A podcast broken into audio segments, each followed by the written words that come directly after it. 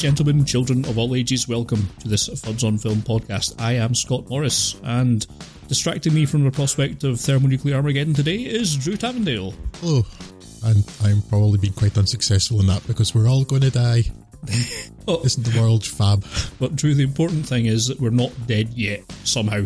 So, until then, all we can really do is talk about films, because, well, it's all we've really got a track record for, isn't it? Yes, and it's probably a bit less depressed, A bit less? A bit less. Yes, no, that's the right word. oh, I, I can't even use basic English anymore. I'm so terrified by the prospect. it's a, a bit less depressing than what's going on in the world right now. So. Yes, a bit fewer depressing. Uh, so we have a grab bag of random films, what we done saw at the cinemas in the last month or so to talk about today. And the first one of those is Beauty and the Beast. So, Drew, why don't you tell the good people a little bit about that? Do you want me to actually tell them, or do you want me to tell you why I shouldn't? the Um, question was ambiguous. I will leave the answer up to you. I think you get bonus credit if you add answer both parts, but I think only one will be necessary for a passing grade. Well, actually, I don't have much of a why I don't because or why don't I because I wrote this and I may as well use it. Disney have never shied away from meddling with their own legacy, much as most of us wish they would. While fans may consider their animated classics sacrosanct, Disney continue to piss all over them with gay abandon, regularly presenting us with straight to DVD bilge like Aladdin and the King of Thieves and the Jungle Book too. So it's certainly no surprise that they would, without trepidation, continue their recent trend of making live action adaptations of their and follow last year's The Jungle Book with another of their most beloved titles, Beauty and the Beast. Unlike that Kipling adaptation, though, this live action take on the classic French fairy tale hoves pretty close to the Academy Award winning 1991 cartoon. Adventurously minded, book loving Belle, Emma Watson, lives in a small French town with her engineer father, Kevin Kline, where her days mostly consist of domestic chores, fending off the unwanted attentions of former soldier Gaston, Luke Evans, and being demonised by the populace for having the temerity to teach a girl to read. The shameless hussy.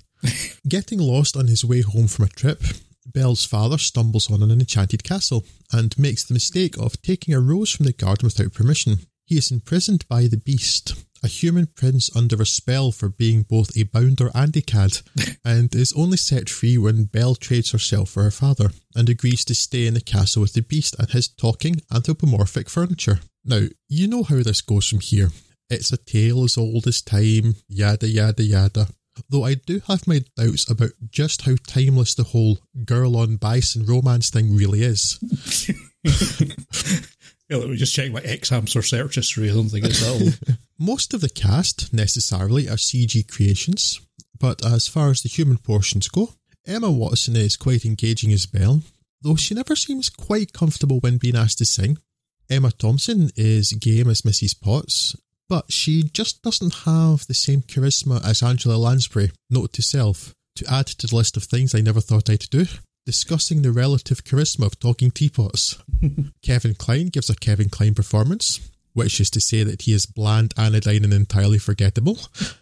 and Luke Evans is uh, just as preening, but far more entertaining Gaston than the Celdron version. The real stars, though, are the musical set pieces. I don't care much for the music, but the colourful and lively song and dance sequences are the definite highlights, and regularly cropped up just at the point where my interest was flagging.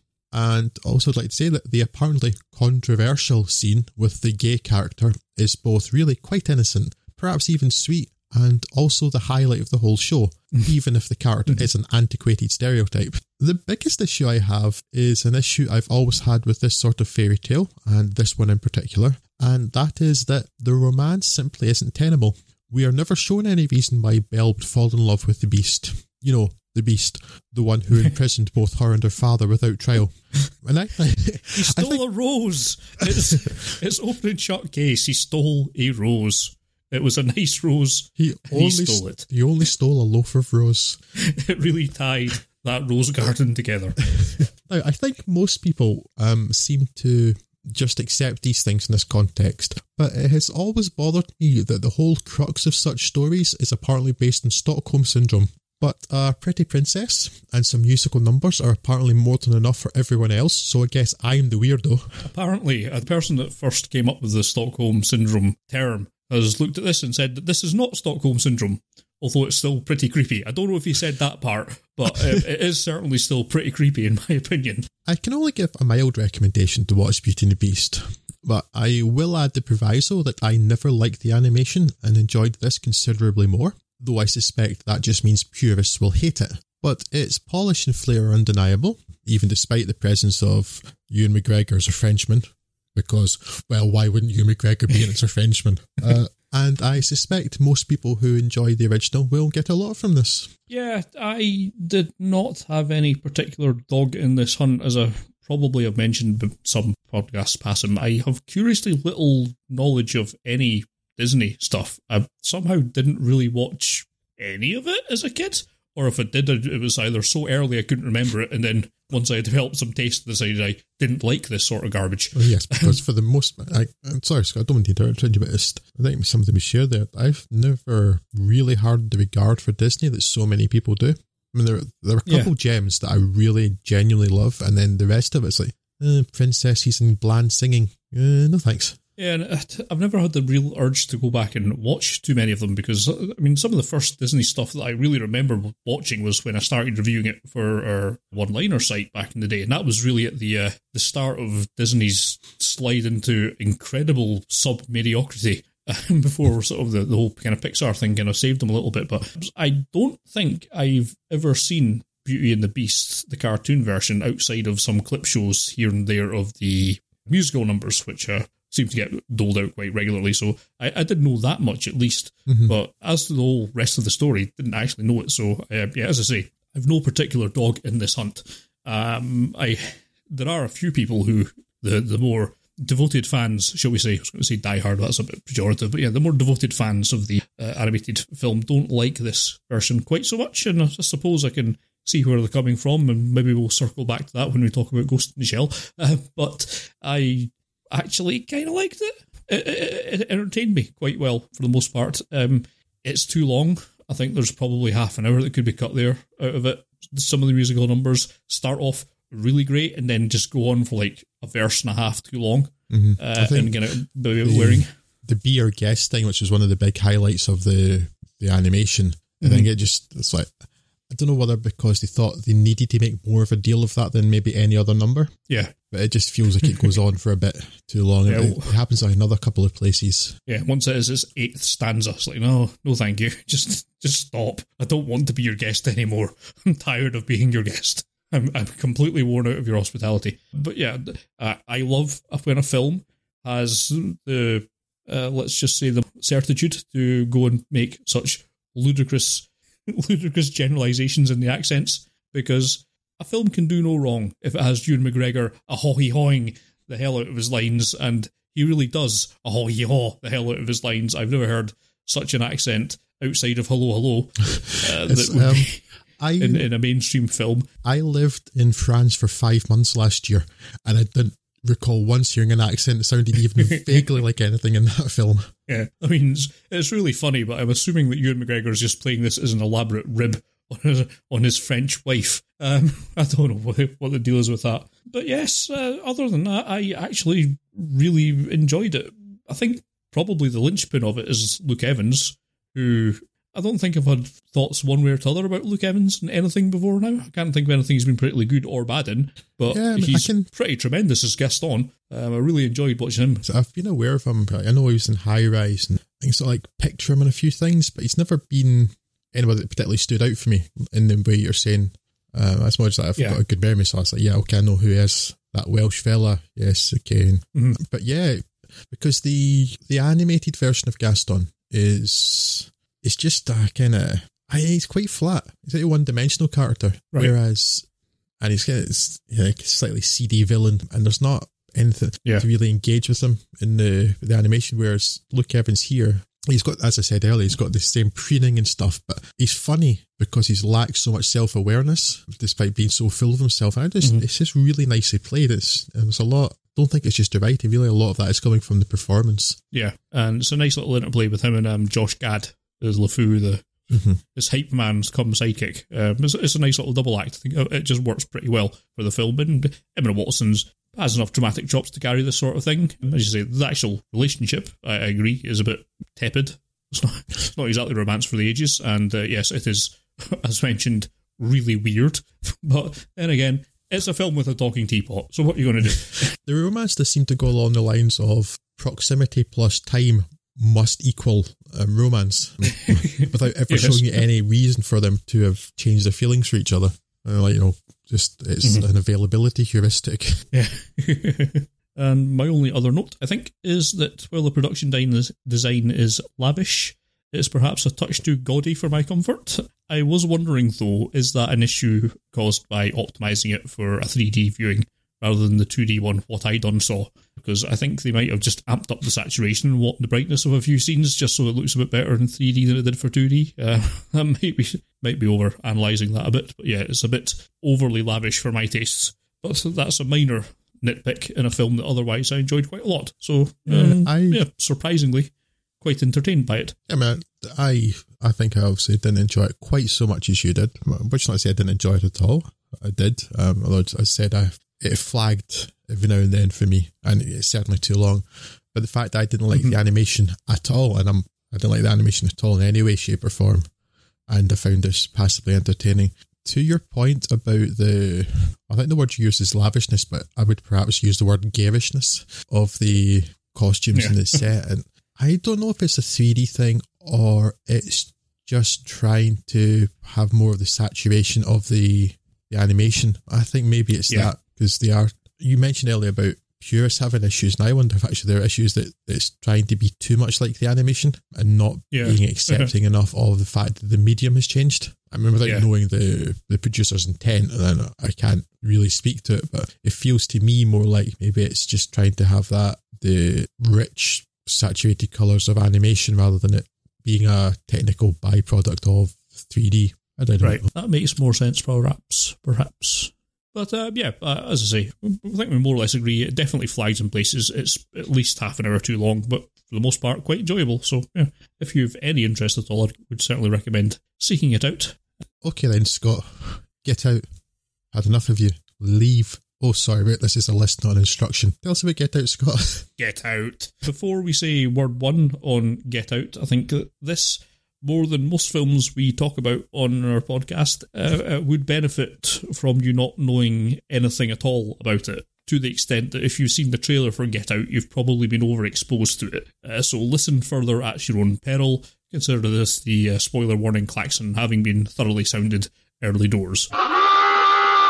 Photographer Chris Washington, played by Daniel Kaluuya, is nervous about meeting girlfriend Rose Armitage, Allison Williams' parents, for the first time. And not just the usual apprehensions, as he's a black guy heading into a very white suburb to meet a very white family. Not that Rosie's parents, neurosurgeon Dean, Bradley Whitford, and hypnotherapist Missy, Catherine Keener, disapprove of interracial relationships, but their attempts, Dean's in particular, at making Chris feel welcome are clumsy to the point of, if not unintentional racism, at least cloth eared insensitivity. It transpires that Rose has forgotten that this particular upcoming weekend is her parents' annual neighbourhood get together. So, all in all, a great weekend of uneasy social interaction is promised. It's enough to drive Chris to smoking, although Missy thinks that she can hypnotise that craving out of him. Chris gets some sympathy over the phone from his friend and TSA officer Rod Williams, Milton Howery, although mainly he gets a repeat of Rod's advice that it was a bad idea to go in the first instance, and he's then proven correct over the course of the film. Before long, not only has Rosie's exuberant, weird brother Jeremy Caleb, Landry Jones, shown up, but the assorted oddballs of the neighbourhood have, all who treat Chris, well, pretty weirdly really weirdly, in fact. And Chris notices that the behaviour of the very few black people around is also, well, weird. really weird. And lo, weird things are indeed afoot, the details of which I suppose are best left to those who want to find them out themselves. Now, I was rather looking forward to Get Out, as I've been getting good notices from people who normally know their onions and also horror films, it primarily being the horror film expertise uh, that I was relying upon. The onion questions will just have to be resolved another day. Get Out does a number of things that I like quite well, and I found myself very much wanting to like it. It's a likable film. The actors and performances are likable. It's likably written. The general concept is likable. It's got likable production values. I didn't like it. By which I don't mean to say that I hated it or even disliked it. It's still a much better film than most horrors. Unfortunately, it's just a little bit frustrating because it seems like with minor changes, it would be a much more enjoyable film. Primarily, it could do with building a bit more tension in the opening stretches, which it wasn't doing too bad a job of for about 15 minutes, uh, but a lot of that tension deflates when the hypnosis element is introduced, and it's introduced quite early indeed. It's not the silliest thing that the film will throw at you, but I'd rather all of this nonsensical stuff was thrown at us in quick succession over the last half hour, rather than incrementing the silliness levels in half hour segments. But it does not, and for my liking at least, gives us rather too long to think about what it's proposing, and the myriad reasons it makes no sense at all in its own internal logic, let alone scientifically. I can't really describe any of that without being too spoilery, so you'll just have to trust me on that one. I am quite a trustworthy person. It's more or less that one structural decision that holds the rest of the film. Everything else, more or less, works quite well, and it's an unexpectedly assured outing for first time director Jordan Peele. Perhaps unsurprisingly, it works better when it's being funny than when it's being scary, and indeed it's funny enough that I can almost recommend it on that basis alone. Uh, Peele, of course, being part of a, a comedy partnership that's got some, some play recently. I suppose it's worth pointing out again that I'm just generally less enamoured about the concept of horror movies in general than a lot of people. So, to an extent that it's only the absolute best that I like, and on this calibration scale, this suggests that this is not an all-time classic, but for those audiences more forgiving of the genre, a very solid outing. And of course, by far the most fanciful suggestion in this movie is that people would willingly use Windows mobile phones in 2017. now, that really would require brainwashing. Yes, that, that's quite a stretch, isn't it? Yes. How about breaking the suspension of disbelief? He's still using a Windows phone. Really? really? Really? I did go into this all knowing more or less nothing about it, um, Right. which is the best way to be, I guess. I didn't see the trailer. I'd heard a bit about it, but people were talking about. I knew there was some sort of element of racism or racial interactions in it, and that's about all I knew. All that and the fact that the man who I can only ever think of as parking Pato Whale, thanks to Harry Enfield, and I'm sorry um, to the actor, uh, sorry Daniel, but I knew he was in it, and that was about it. Now, even less than you, Scott, am I a fan of horror films. Now, not to make a sweeping generalisation, but horror films are universally awful. Uh, Yes, we wouldn't want to make a sweeping bad. generalisation. Yeah. no, in fact, they are all bad because the ones that aren't terrible are so few and far between as to be easily dismissed as a statistical anomaly and therefore not worth counting. that said, you know, every now and then you a film will pop up and it's basically comes down to being, you know, this year's if not good horror, then non-terrible horror. Yes. Uh, I believe Get Out is it for this year, and yeah, you know what, it's it's okay. for me, this is overlong, and it it takes a long time to get going. That whole road trip and the um, them getting prepared to go, and then just the the sort of aside with them hitting the deer, and I don't think that's giving anything away. It's like that's just seems to go nowhere. It doesn't really add anything to the film for me. But then it gets it gets a little interesting. It's like, okay, these people are acting really weird, and, and I know nothing about this film. What's going on here? Really, I had no idea where it was going. So that's good. It dragged me in a bit there. I'm like, why are these people acting so strangely? And then the tension builds out about the mystery builds, and I was like, oh, this is quite interesting. And then as she mentioned the hypnosis starts, and I'm like, okay, this is a bit pseudosciencey for me, but it's a horror film. I'll, I'll let it slide just now, okay? And then you begin to find out a bit more about what's going on and that people know more than you think they do. And like, okay, right, there's almost like a thriller element to that, and I'm quite enjoying that. And then it turned into a 1950s B movie, and I left the cinema, well, at least mentally. Yeah, there there are elements in this that I thought were interesting, and the let's say, subtext of the kind of liberal, I don't know, approach. Not quite Look, the right word. I'm, I'm going to hit my big It's- I'm a big buzzer here, right? Because one comment that's coming that's about this film, uh, and it's approached on a few other things as well. We'll get onto it, but this is one of our Regular correspondence app like writes on Twitter, Perpetual Dub Machine, Get Out, a great horror film about the rarely discussed ways in which racism manifests in the liberals of the US of A. And there's this whole Guardian article that I'll include a link to in the show notes where it's talking about how the villains aren't Southern rednecks or neo-Nazi skinheads, blah blah blah. It's uh, it's the kind of people who read the Guardian, kind of people who shop at Trader Joe's, donate to the Civil Liberties Union, things like that, and and how it shows that how, however unintentionally, these same people can make life so hard and uncomfortable for black people. It exposes a liberal ignorance and hubris that has been allowed to fester. It's an attitude in arrogance, which in the film leads to a horrific final solution, but in reality it leads to complacency that's just as dangerous. I don't understand that because I've never done the kind of things that happen in this film, and I don't think you can really hold these people up as being good examples of forward thinking liberalism given what they do to people. It doesn't make any sense. I don't understand yes. where this is coming from. I'd also, it's not where I was going either. I was just going to say it's um, a sort of liberal trend of maybe trying too hard, uh, over eagerness, over earnestness, trying to be too hip was really um, all I was going with that. I wasn't. I would like uh, to slide with that. The, extent of but this. The, the kind of argument that has taken this to the nth degree just makes my head spin. I don't understand how anyone's getting that from it. I was just amused by the fact that it's like, you know, the efforts to show that like the extra these people were making to show that they weren't racist of like you're trying too hard and just becoming almost patronizing and that's as far as I would go. And that's that's the that's the element that I liked. Yeah. I did like that element of the film. Yeah, honest, um, I wish it had done that for a bit longer. That would have built more tension for me, I think, if they'd, they'd kind of built up that sort of I'm trying quite hard to be friendly, but there's still that kind of undercurrent of something not friendly quite yeah. well what I'd done underneath um, it. So I mean that's I mean that idea was kind of interesting. And I mean, I think your the article you're quoting really goes too far, but there's perhaps the idea that you know if you sort of try too hard in that other way that you become patronizing. It's not racism, but it's yeah. it's a way to like belittle people while yeah. without that being the intention. And I was about to say that maybe a horror film is not the place to explore that, but then why not?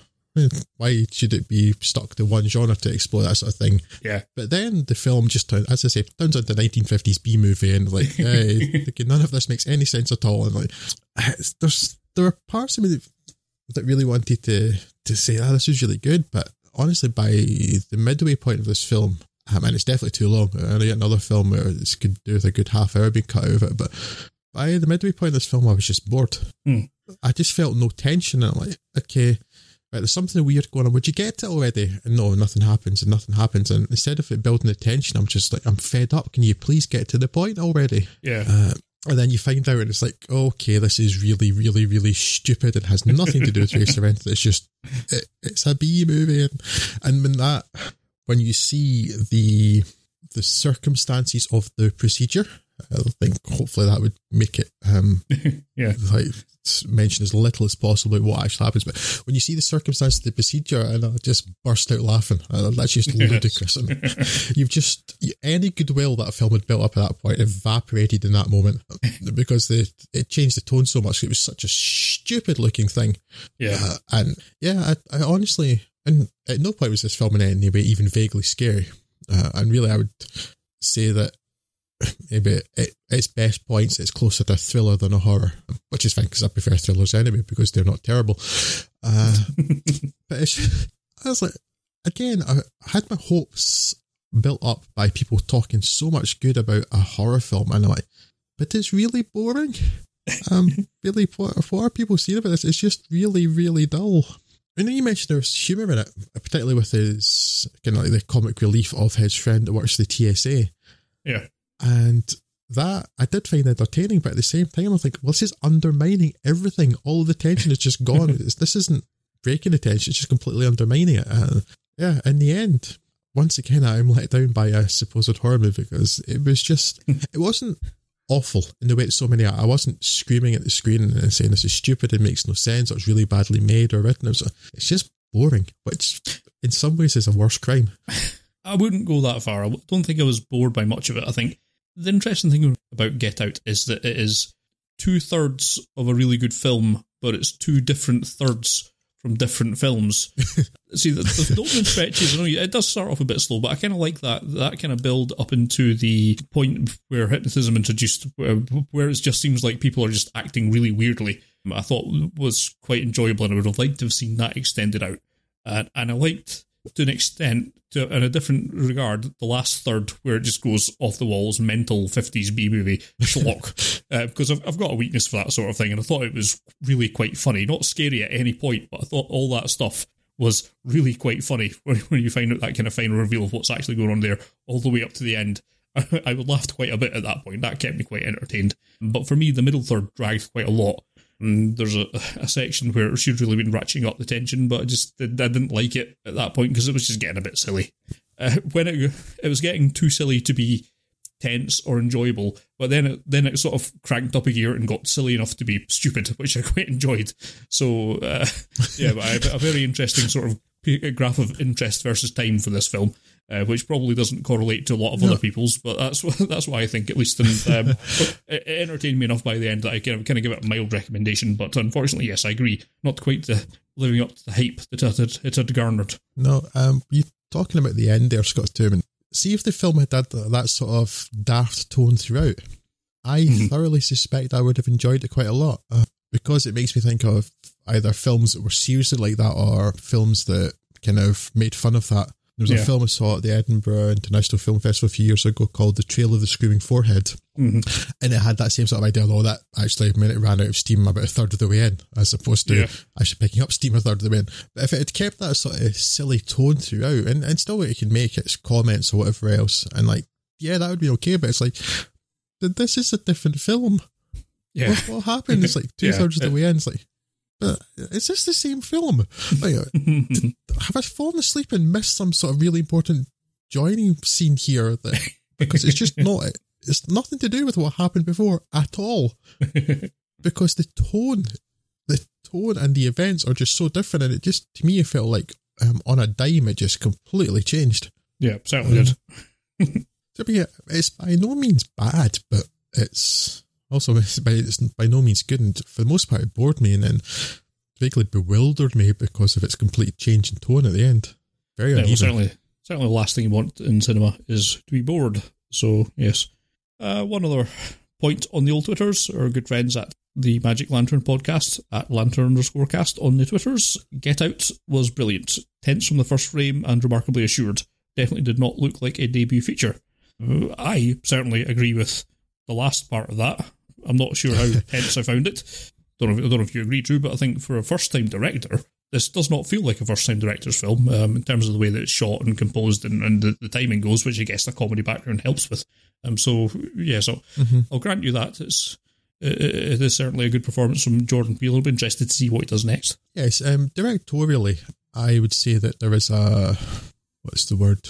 Because the word I was going to use, you just used already. I don't want to just repeat what you said. Um, yeah, there's a there's a surety to it, I think. But so maybe then the issue comes down to the screenplay, but it's it just feels like a cut and shut to me of, of things yeah. that had no business being next to each other, being rammed next to each other. But yeah, in terms of the the camera work and yes, the tone and at least yeah, for the most part the tone with it being undermined by the ridiculous bit in the basement is worse. So yes, there's a Yes, what you said. so I can't find the other words just now. but yes, but as for being tense from the start, no. Um, I was more or less bored from the start. Sl- a bit, a slight bit of tension, a wee bit in, and then got bored again. Not so good for me, I'm afraid. so then, Drew, perhaps the first of the big budget action tentpoles of this year, Kong Skull Island. What do you make of that then? Yes, well, it is the end of the Vietnam War and the US is in the process of repatriating its troops from Asia. Is it? Oh, yes. I thought I thought we were a bit past that. Scott, in this crazy world in which we're living now, this world in which the monkey will spank us, um, who knows what's real? Yes. Two representatives of a mysterious agency known as Monarch are desperately trying to get funding before the wartime excesses cease to mount an expedition to Skull Island where they hope to find monsters. Colonel Preston Packard, Samuel L. Jackson, volunteers his helicopter infantry unit to escort the Monarch expedition and, in typically subtle military style, announce their arrival on the island by carefully mapping its topography using seismic charges. Bomb the shit out of it to you and me. this rather unsettles the local wildlife, particularly a sodding great monkey that the locals call King Kong. Kong decimates the military force, and the scattered survivors must attempt to reunite and fulfill their objectives, or in Packard's case, get revenge on Monkey Boy. These plans are complicated somewhat by the island being full of numerous, enormous, deadly beasties, and you just know that not many will survive. Now, you don't need to be told much more. It's a monster movie, and I'm sure you know what to expect, at least in broad terms. The key to a film like this is always to get your audience so caught up in the action, however silly or implausible it may be, that they don't find themselves thinking, wait a minute, you're going to walk across this whole island in a couple of days. So that means it's a very small island, right?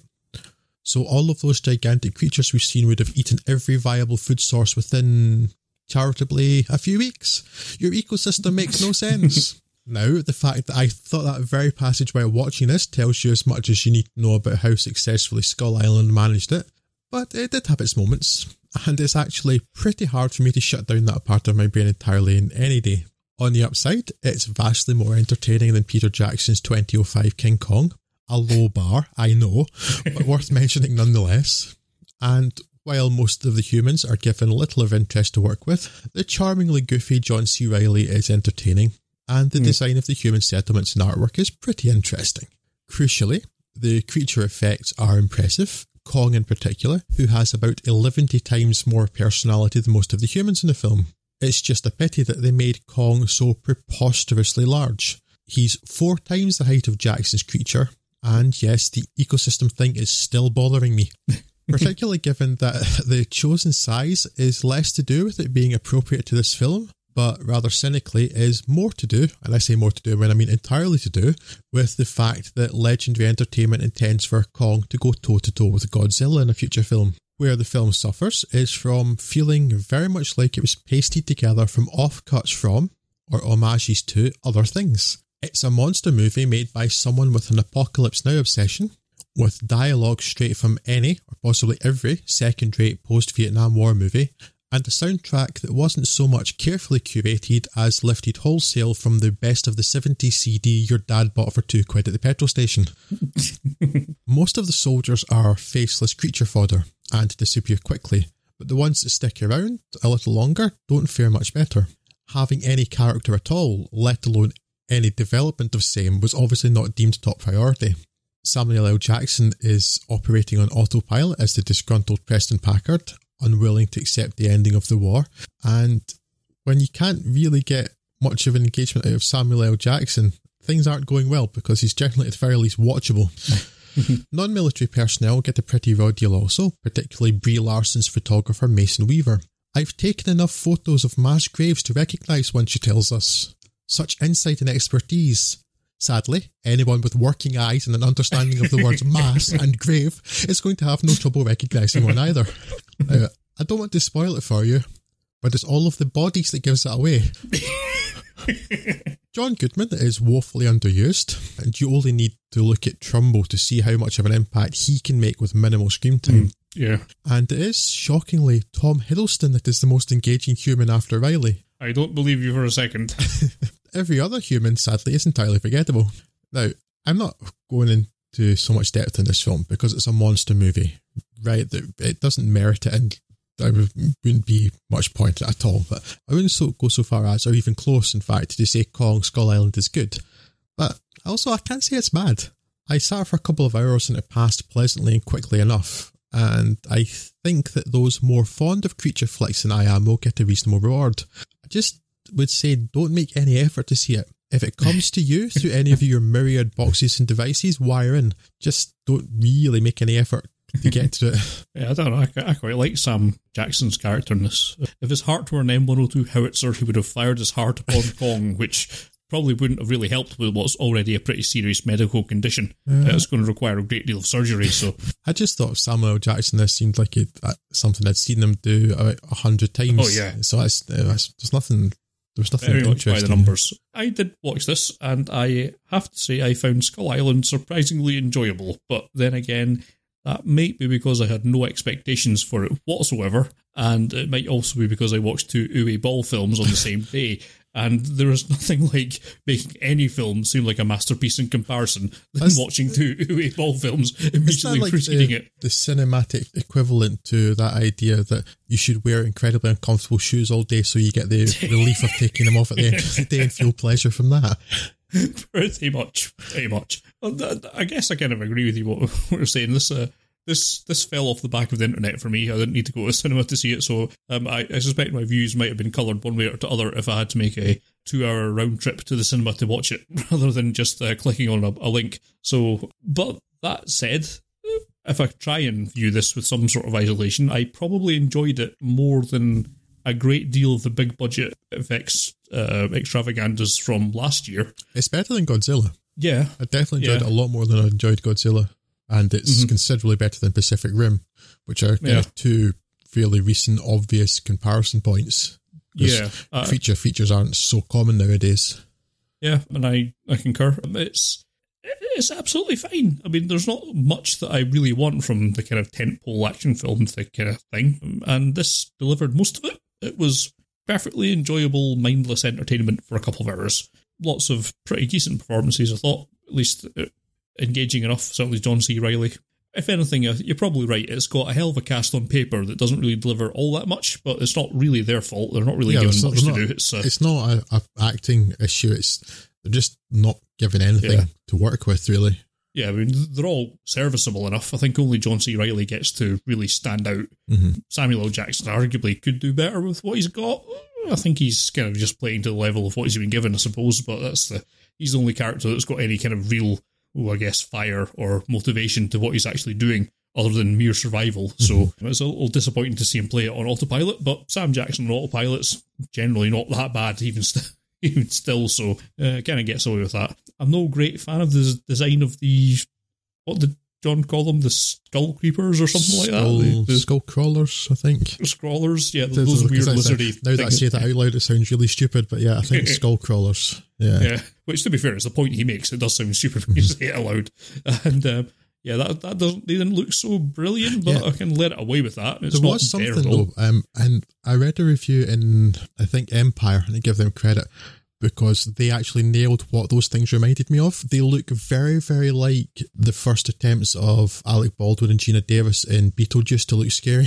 and now that connection's been made, I can't unmake it because I knew there was something that was. It's like that reminds me a bit of something, and I couldn't place it. But it's like and I read that review in Empire. It's like, ah, there we go, that's it. Yes, that was unexpected, but at least I know now. Yes, uh, so for my money, I'll- that was a bit of a long-winded way of saying yes. I, I pretty much agree with you. It's probably not worth going out of your way to see, but it's perfectly acceptable should you stumble across it. Yeah, it's one of those kind of lazy Saturday, Sunday afternoon type films. You know, if it pops up on Netflix or Amazon Prime or something like that, and you just, you know, that mindset of a silly throwaway thing to lounge in front of at the weekend, it's, it fits the bill quite well for that. A few thoughts on Twitter. Uh, one that definitely occurred to me while I was watching it from the uh, folks at the exploding helicopter. That's at Chopper Fireball on uh, Twitter. Oh, this and is their course, sort they're of film, very good really, podcast. This is full of exploding helicopter fireballs. Yes. Given that the helicopter pilots are incapable of flying beyond Kong's swatting range, it's no wonder the Yanks lost in Yam. and yeah, that's that's fair enough fair comment. And uh, Yes, they fly through that massive storm to get to the island and then apparently can't avoid a, a slow moving arm. backwards, fly backwards. Have you considered up? Yes. Unless he's got go go gadget arms. so, unless he's Inspector Kong, I suspect up would afford you some sort of um, way of getting out of his reach. I think you should really pitch that as a franchise. I think that's got legs and arms as well, I suppose. yes. Kong's head flips open and a helicopter flies at the top of it. Uh, aye, that, that would work. I think that would work. Also coming in from the Magic Lantern again, at lantern underscore cast on the Twitter. Kong is recommended if you so fetishize the apocalypse now that you actually want to have sex with it. Hate by the Numbers soundtrack didn't help. Basically, the Forrest Gump of kaiju films, which is Yeah, uh, was reasonable enough. I was amused when I saw that they made the same observation about the soundtrack as I did. It's it's all of the most obvious stuff, like all the Creedence and things like that. And it's like, really, really, really, that's the, that's the best you could come up with. Come on, a bit of invention, please. I mean, you'd probably just be grateful the entire film wasn't scored to Ride of the Valkyries, but still, be fair, I'm not. I'm not sure if we wanted, you know, stunning originality. Kong Skull Island was the place to be looking for it. no, perhaps not. So then we move on to our final film of the episode, uh, which is yet another live action remake of an animated classic. Although this one that I would genuinely describe as a classic because I like this one. Ghost in the Shell, Scott. Quite a controversial one at that. Tell us about that. Yes, um, stop front. Have you seen Ghost in the Shell? No, I I wanted to see this, but I decided to watch Ghost in the Shell instead. Yes, the actual, um, the original, once more. So I thought that was a better use of my time this week. Spoiler warning: you're not wrong. Um, but I will try and abbreviate this. I have I realised when I started writing up my notes for this that Ghost in the Shell is one of those topics where if you put fifty pence in my back, I will write for about five hours on the subject. So when I got to about two thousand words and three sides of A4, I probably need to truncate this somewhat. So I'll have some fairly extensive show notes going in if you want to check them out over at fudsonfilm.com, and I'll try and give you the abbreviated version just so I'm not lecturing at you for like the next two hours. The warning signs come quite early in this Ghost in the Shell, the live action adaptation, as you mentioned, of the anime classic, which we've talked about at least twice before in Podcast Passum, which should tell you how much you like it. Um, it starts with a wall of text explaining the basics of its world. It's set in the not that distant future, humanity having figured out how to interface directly with machines and has embraced cyborgization, replacing flesh and bone with metals and plastics. Now, my main issue with this text is not necessarily that it exists, it's that it shows everything that it says perfectly well in the next few scenes. Uh, I suppose it's good that this film is accessible to people with no rudimentary understanding of visual storytelling, I guess, but it's not a positive sign for how they want to treat the rest of the franchise. Exactly the sort of people who you'd expect to watch a film is people who don't understand watching films. Mm. yes, yes, you understand my, my concern. Anyway, leading the field of this sort of robo stuff is a company called Hanka Robotics, who are now developing the first fully robotic body, or shell in the parlance of the dimes, which looks a great deal like Scarlett Johansson. Into this, they plug the brain of one Mira Killian, who we're told had her body destroyed in the same terrorist attack that killed her parents. The CEO of Hanka, Peter Ferdinando Cutter, decides that Killian should be sent to Section 9, Japan's counter-terrorism unit, and a year later Mira's a major in the same unit. The film presents those events just as breathlessly as I just did, in the hopes that you won't notice how none of that makes a lick of sense due to how poorly the changes in the Major's past over the anime have been thought through in this adaptation. Anyway, if you let that slide, we're now more or less in line with the original, as Section 9, headed by Takeshi Kitano's gruff chief Daisuke Aramaki, investigates attacks by someone calling themselves Kuze, played in this instance eventually by Michael Pitt, and Killian and her team are called to an attack on one of Hanka's senior staff by a hacked robo geisha. Putting this hacked geisha down, Killian undertakes a risky connection into the downed machine's AI core, which gives her information on where Kuze is hiding out, but also puts herself in Kuze's sights. While Killian and her right hand man Batou, played by Pilou Rice Asbæk, follow Kuze's trail. Sorry, you've got You're to. A bad person, Scott Morris. uh, follow Kuze's trail into a variety of traps and cool looking, if ultimately pointless, action sequences. Kuze is busy progressing his plan, which appears to be to kill off everyone on the project that created Killian's shell. This begins the process of Killian having to question her past and her loyalties as the revelations come forth of things not being as they initially seemed, leading to an ending that's looking for a more cathartic, generally happy ending for the Major than the anime, but winds up being the final length of rope that the film needs to properly hang itself. Now, all that probably sounds quite negative, and spoiler warning, I'm not really recommending this film to anyone, but there are elements in Ghost of the Shell that I can appreciate. It's certainly had a lot of considered work put into it, particularly on the aesthetic level, even aside from the mix of practical and digital effects work, which is all very impressive, there's few films I've seen lately that pick a visual style and run with it as well as this does.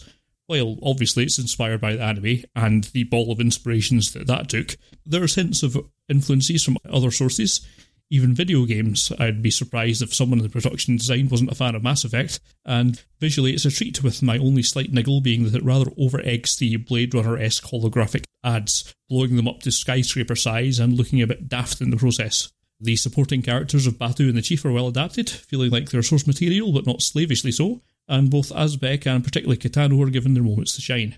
A major role is also given to Juliette Binoche as Dr. Ule, one of Hanka's chief boffins, who also winds up carrying almost all of the emotional intensity of the film, and does as well as can be expected, although really more of that should have been offloaded to Johansson. Uh, narratively, though, it's a bit of a mess. It's going heavier on action than the source, which is fine, but these feel more like isolated islands of shooty bangs in a dense sea of cyberpunk waffle, uh, even more so than anime, which is already really at the limits of tolerance for that kind of thing. To a degree, it's a similar problem to that what we mentioned while talking about Spirited Away on a recent Miyazaki episode. The overarching goals of the character are clear enough, but the actions everyone are taking to get there don't seem altogether coherent, at least on first view. Particular mention goes to Kuze's cobbled together network of hacked humans, which is a really awesome visual that has no relation to anything that's going on in the rest of the film, as best as I can tell, um, unless I blacked out for the sentence where they mentioned what possible use it was. Perhaps it makes some sort of sense if you've seen the standalone complex stuff that Kuze has been taken from,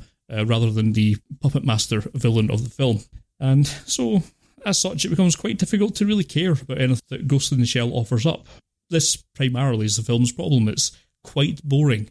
Uh, not all that surprising. It's something that you could probably level the original anime if you're not kind of buying into it, but the real tragedy is that they've minimised very many of the questions raised and left unanswered by the original anime that was really the primary reason why people liked it. Perhaps we'll skip over the next eight paragraphs that I've written for this. uh, but in, in general, it's one of these unfortunate cases where I can see everything that they've changed to make this more accessible to a wider audience has in fact made it a much less interesting film and therefore harder to relate to to a mass audience. It's, it's a bit tragic. You could write a perfectly rational defense for all of the changes that have been made. You've got a kind of more obvious focus for a, an antagonist certainly a more physical presence which you can relate to in a film. The problem is that it just isn't as interesting as the questions raised by the original anime, with its somewhat more theoretical antagonist also for, for parts of it almost. That's the kind of theme that pervades through it. It's made lots of slight changes mm-hmm. to the original anime in, in hope of trying, to, I think, widen the audience up a bit to kind of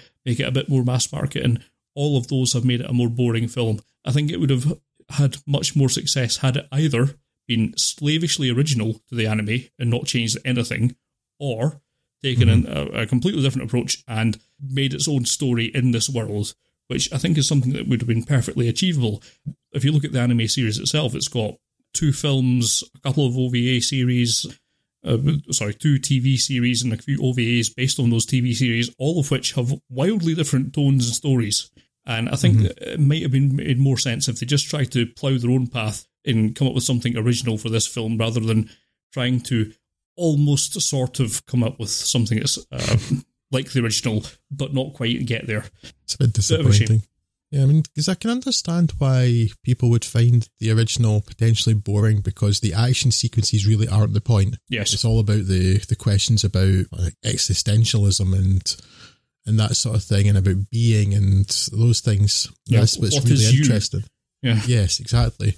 And if you hadn't quite got that point from the original, then I think maybe you'd done, you'd be bored. But it seems so strange to then to to make a remake of it, which has basically missed the point of the original. Ridley Scott yeah. wasn't involved with this by any chance, was he? Uh, if you were quite Prometheus. But yes, so I can understand why that would bore the original, but thinking that's the whole point of the original is the, the questions of existentialism and things and all the philosophy that's in there. And then, you know, when you are a robot, are you a person? That sort of thing, which so much other sci fi has done as well, but Ghost in the Shell did particularly well. And to kind of put that by the wayside and then focus more on the action instead, it's no, it's, I hate when people miss the point. yes, by yeah. all means, yeah, just make a, a somewhat different film, make a more action oriented film in the same universe, okay, but then we'll completely divorce yourself from the original film. You know, I don't yeah. know. It, it yeah. seems it seems both pointless and to have missed the point. That's yes. why they would bother. Uh, there is a bit of an elephant in the room that I've kind of ignored because it's a bit spoilery. Um, the whole um, casting of Scarlett Johansson's lead character in it. I think perhaps we'll just have to put that discussion on ice. And I personally hope we can reconvene around this table about a year or so from now and talk about we'll maybe do a compare and contrast episode on this and the original because I think it does have some quite interesting uh, things to go into about the changes between what they've done to her character. They've not entirely changed it from the original, despite what uh-huh. I said earlier. Uh, but I can't really get into too much of the details without getting into what I would consider spoilers for it. So maybe we'll just have to park that. Uh, there's some there's some of that discussed in the show notes if you want to check them out.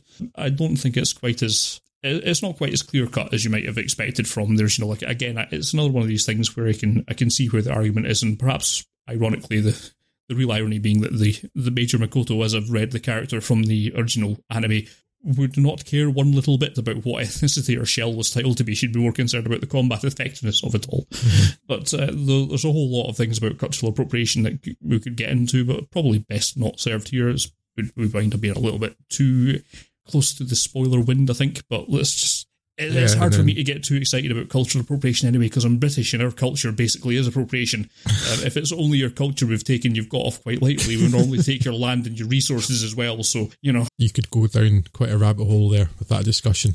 But I could talk about this film and everything else in the series for about five days if you'll let me. So I'm trying desperately to rein myself in. I will say, just to reiterate again, this film looks gorgeous, but it's quite dull at the end of the day, which is really about, as you said earlier, is about as bad a sin as you can commit when you're in a cinema. It's it will have some worth. It's very much style over substance. Yes, well, to a degree, it's uh, it does have substance to it. I don't want to say that it doesn't have any substance there at all. It does have substance. It's just that substance is a bit boring. It, it's not a style over no substance at all. It's just not quite as good as it could have been on a number of levels. If you did enjoy the original animated film, there's something to be said for watching this film. I don't think it's something to be said in the terms of spending whatever it is these days to go to the cinema. Uh, going to the cinema is a, a major expense, a bit of a hassle, and frankly not worth it for this film. There's a bit dull. When this pops up mm-hmm. on your streaming services for quote unquote free, give it a look, and then we'll talk about it a few years down the line about when we've got a bit more distance from it and we can actually get into the, the real meat and bones of it. Because there's an interesting discussion there, but can't really get into it, especially when you've not seen it and I'm just talking to myself. So, apologies if that's a little bit frustrating for you, but um, that's all I can do just now. Um, I don't recommend this adaptation of Ghost in the Shell. I think everyone involved in it's had their heart in the right place and done their best to produce something that's entertaining and visually stunning and all that kind of thing, but I think they've just missed the mark. And I don't think there's any ill intent behind any of it. I think everyone was really genuinely trying to do their best to come up with something entertaining, but I think they've fluffed it. And this is a niche product that's been transformed in ways to try and make it more mass market that's actually just kind of made it no market at all which is a bit of a shame. There's a great story to be told in live action in the Ghost in the Shell world, but this is not it. Um, if they'd come up with something original, I think they had a, had a chance. But yes, this is a swing and a miss. And yes, definitely not worth going to see at the cinema. Boo. That's a disappointment. Yeah, particularly visually, this film seemed like it was tailor fit for a, a cinema screening. Um, but obviously, you'd hope there was substance um, behind it. But yeah, look, um, to be honest, if I didn't know there was a Blade Runner film coming up pretty soon,